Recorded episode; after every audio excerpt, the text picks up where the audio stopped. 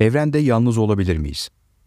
Yazan Hande Çendik, düzenleyen Ümit Sözbilir, seslendiren Muhammed Akın.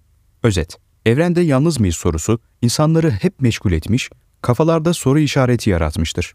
Peki gerçekten yalnız mıyız? Bir grup araştırmacı bu sorunun üzerine gitmiş ve bugün hala çalışmalara devam eden SETI topluluğunu kurmuştur. Bu yazımızda dünya dışındaki akıllı yaşamı araştıran kurumları, yapılan çalışmaları ve en son hangi aşamada olduğumuzu derledik. UFO'lar gerçek mi? Uzaylılar gerçekten var mı? Evrende yalnız mıyız? Bizden başka canlılar da var mı? Bu sorular her dönem insanları meşgul etmiş, hatta kitaplara, dizilere, filmlere konu olmuştur. Çeşitli tasvirler yapılmış, toplumların mitlerine yansımış, dilden dile dolaşan efsaneler haline gelmiş, milyonların ilgisini çekmiştir. Peki hayatımızı bu kadar etkileyen bir konuda bugüne kadar kafamızdaki soru işaretlerine cevap olacak hiçbir bilimsel araştırma yapılmadı mı? Tabii ki yapıldı. Nitelikli insan gücüyle bu soruların cevapları için çalışmalar yürüten SETI Enstitüsü tam da bu amaca hizmet etmek için kuruldu. 30 yılı aşkın süredir çalışmalarına devam eden kurum bugün hala etkin olarak çalışmaktadır. AMES Araştırma Merkezi'ni tanıyalım. SETI Enstitüsü'nden bahsetmeden önce NASA'nın Silikon Vadisi'nde bulunan AMES Araştırma Merkezi'ne gidelim. Bu merkez, dünyanın en büyük rüzgar tüneline, NASA'nın en hızlı çalışan bilgisayarlarına ve daha birçok güncel teknolojiye sahiptir. Hatta bu merkez, Steve Jobs'a dahi ilham vermiş, buraya gerçekleştirdiği bir ziyaret, bilgisayarlara karşı olan tutkusunu başlatmıştır. Neredeyse her uzay uçuşunda AMES'in katkıları vardır. Uçuş araçları, askeri ve sivil uçaklar, dronlar, roketler burada test edilmektedir. Bu testlerden elde edilen veriler incelenmekte ve ileriki projelerde kullanılmak üzere geliştirilmektedir. Hatta Curiosity gibi dev projelerde de bu merkezin imzasını görmek mümkündür. Uçuşların yanı sıra temelde 8 başlık altında farklı çalışmalar da yürütülüyor. Hava trafik yönetiminden uzay görevlerine kadar geniş bir çalışma alanı bulunan merkezde, bir de astrobiyoloji ve yaşam bilimleri adı altında çalışmalar sürüyor. Dünya dışındaki yaşamı araştıran çalışmalar yapılıyor. Uluslararası Uzay İstasyonu, yani ISS'te ve Ay'da yapılan deneylerle dünya dışında hayatın nasıl olacağı hakkında bilgiler toplanıyor. Güneş sistemi ve ötesinde yaşamın kökenleri aranıyor. İşte bu arayış zamanla gelişerek SETI'nin kurulmasına vesile oluyor. SETI kuruluyor. SETI'deki araştırmalardan önce NASA AMES, dünya dışı araştırmalara öncülük ediyordu. AMES Araştırma Merkezi'nde çalışan bir şef ve birkaç bilim insanı bir araya gelip projenin kaynağını büyütmeye ve araştırma odaklı, kar amacı gütmeyen bir kuruluşa yani SETI'nin kurulmasına karar veriyorlar. Search for Extraterrestrial Intelligence kelimelerinin baş harflerinden oluşan enstitüde Carl Sagan gibi astronomiye katkıları olan birçok bilim insanı görev almıştır. Enstitüde yapılan çalışmaları daha iyi tanıyalım. Enstitüde özetle evrendeki yaşamın anlaşılmasıyla ilgili çalışmalar, disiplinler arası ortak çalışmalarla desteklenmektedir. Aynı zamanda evrende yalnız mıyız sorusuna cevap aramaktadırlar. Bunların yanı sıra gelecek nesilde merak uyandırarak çalışmalara devam etmektedirler. Üç temel alanda çalışmalar yürütmektedirler. Astrobiyoloji, STEM ve dünya dışındaki akıllı yaşam araştırmaları. Evrende yaşam arayışımız. Astrobiyoloji, evrendeki yaşamı anlamak için astronomi, kimya, biyoloji, jeoloji gibi temel bilimlerin ortak çalışmalarıyla yürütülen disiplinler arası çalışmalardır. Yaşamın başlangıcı nasıldır? Evrende yaşam ne kadar yaygındır? Dünya dışındaki yaşam nasıl tespit edilir? Bu soruların cevapları için de bilim insanlarının çalışmaları sürmektedir. En çok merak edilen soruya gelelim. Dünya dışında herhangi bir yaşamın izi bulundu mu? Maalesef cevap şimdilik hayır gibi gözüküyor. Her ne kadar şu ana kadar herhangi bir yaşam belirtisi bulamamış olsalar da bilim insanları gelişen teknolojiyle önümüzdeki 20 yıl içerisinde bir ipucu bulabileceklerinden oldukça eminler. Bu arayışta ilk hedefimiz Mars.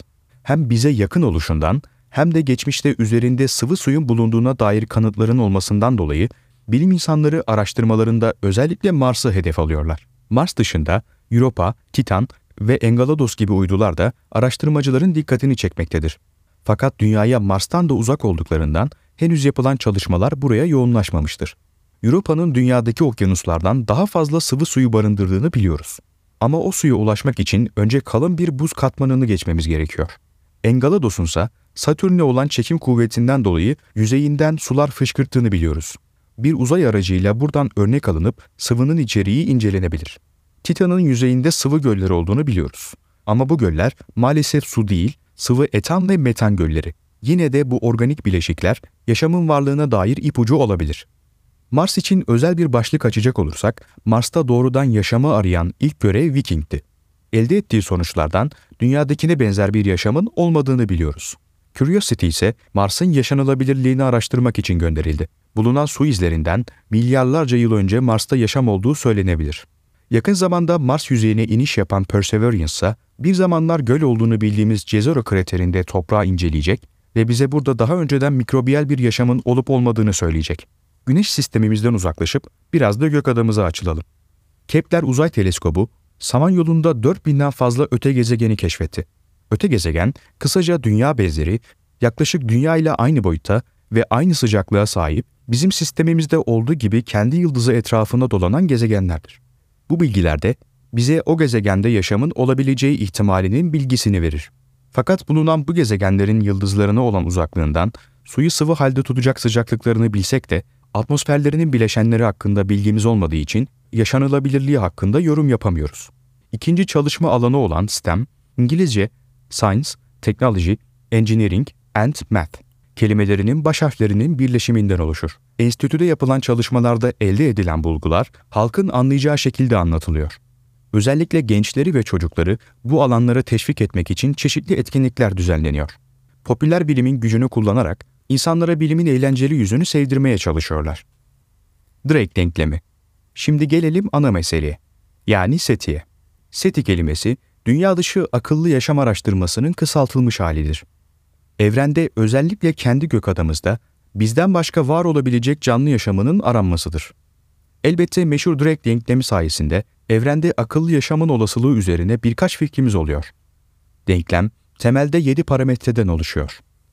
Yılda gök adamızda yıldızların doğma oranı, gezegensel sisteme sahip yıldızların oranı, yaşam için uygun olan yıldız sistemi başına düşen gezegen sayısı, bu tür gezegenlerde yaşamın olma ihtimali, bu yaşamın akıllı yaşama evrilmiş olma ihtimali, var olan bu akıllı yaşamın teknoloji üretebilme kapasitesi, böyle bir toplumun ortalama ömrü. Teoride çok basit gözükse de iş pratiğe gelince her kafadan ayrı bir ses çıkıyor. Denklemin sahibi, kendi gök adamızda bulunan akıllı yaşam bölgesi değerini 10 bin civarında olabileceğini savunurken, Carl Sagan bunun milyonlar mertebesinde olabileceğini tahmin ediyordu. Hatta bazı astronomlar da bu değerin bir olduğunu, yani sadece bizim var olduğumuzu söylüyor. Evrende yalnız mıyız? Rokete atlayıp gidebileceğimiz en yakın yıldız sistemi bile bize 4.3 ışık yılı uzaklıkta olduğundan her ne kadar teknolojimiz ilerlemiş olsa da yıldızlar arası seyahatin çok uzun zaman alacağından ve bir o kadar maliyetli olacağından şu anlık sadece uzayı dinlemekle yetiniyoruz. Radyo dalgaları evrendeki gaz ve tozu aşıp bize ulaşabildiği için onu dinlemek adına kocaman çanaklı dev antenler kullanıyoruz. Elektromanyetik tayfın en uzun dalga boyuna denk gelen radyo sinyallerini yakalamak için 42 adet 6 metre çapında radyo teleskopları 7-24 uzaydan gelebilecek bir sinyali yakalamak için gökyüzüne dönük bir şekilde bakıyorlar. Şu ana kadar elle tutulur bir sinyal bulunamadı. Fakat bilim insanlarının vazgeçmeye niyeti yok. Hala bir sinyal alamamış olmamızın sebebi ise birkaç teoriyle açıklanıyor. Buna ürkütücü sessizlik diyorlar ve antenlerin yeterince hassas olmaması, aynı frekansı tutturamamış olmamız, gökyüzünde yeterince alanın dinlenmemiş olması gibi sayısız sebepleri sayıyorlar. Peki bir sinyal ya da belirti bulunursa ne olur? Panik yapmayın. SETI'dekiler bunu bizimle paylaşacaklar. Herhangi bir gizlilik anlaşması bulunmadığı için bu haber olabildiğince hızlı bir şekilde kamuoyuyla paylaşılacak. Alanında uzman bilim insanlarıyla gelen sinyal incelenecek ve uluslararası toplum onay verirse bu sinyale geri dönüş yapılacak. Sadece biz mi evreni dinliyoruz? Meşhur Arecibo mesajına bir göz atalım. Bu mesaj, bir zamanlar dünyanın en büyük radyo teleskobu olan Arecibo'dan 1974 senesinde bizden yaklaşık 21 bin ışık yılı uzaklıkta bulunan M13 küresel yıldız kümesine gönderiliyor. Sıfır ve birlerden oluşan mesaj 7 parçadadır. Ve her parçada bizim hakkımızda bilgiler saklıdır. Bu parçalar, birden 10'a kadar olan sayıları, DNA'nın yapısını, dünyadaki insan nüfusu ve insan formunu, güneş sistemi ve mesajın gönderildiği teleskobu anlatır. Arecibo teleskobundan anlatmışken Kontakt filminden bahsetmemek olmaz. Ülkemizde 1997 yılında vizyona giren bilim kurgu türündeki film, SETI projesinde çalışan bir astronomun dünya dışından sinyal almasıyla mesajın peşinden gitmesini anlatıyor. Olası bir keşifte belki de yapılabilecek en doğru hareketi yapıyor. Tüm bu yaşam arayışımızın içinde biz yine de mesajımızı verelim. Şu anlık başka bir B gezegeni yok. ve dünya bizim tek evimiz. Onu yaşanılabilir kılmaya devam edelim.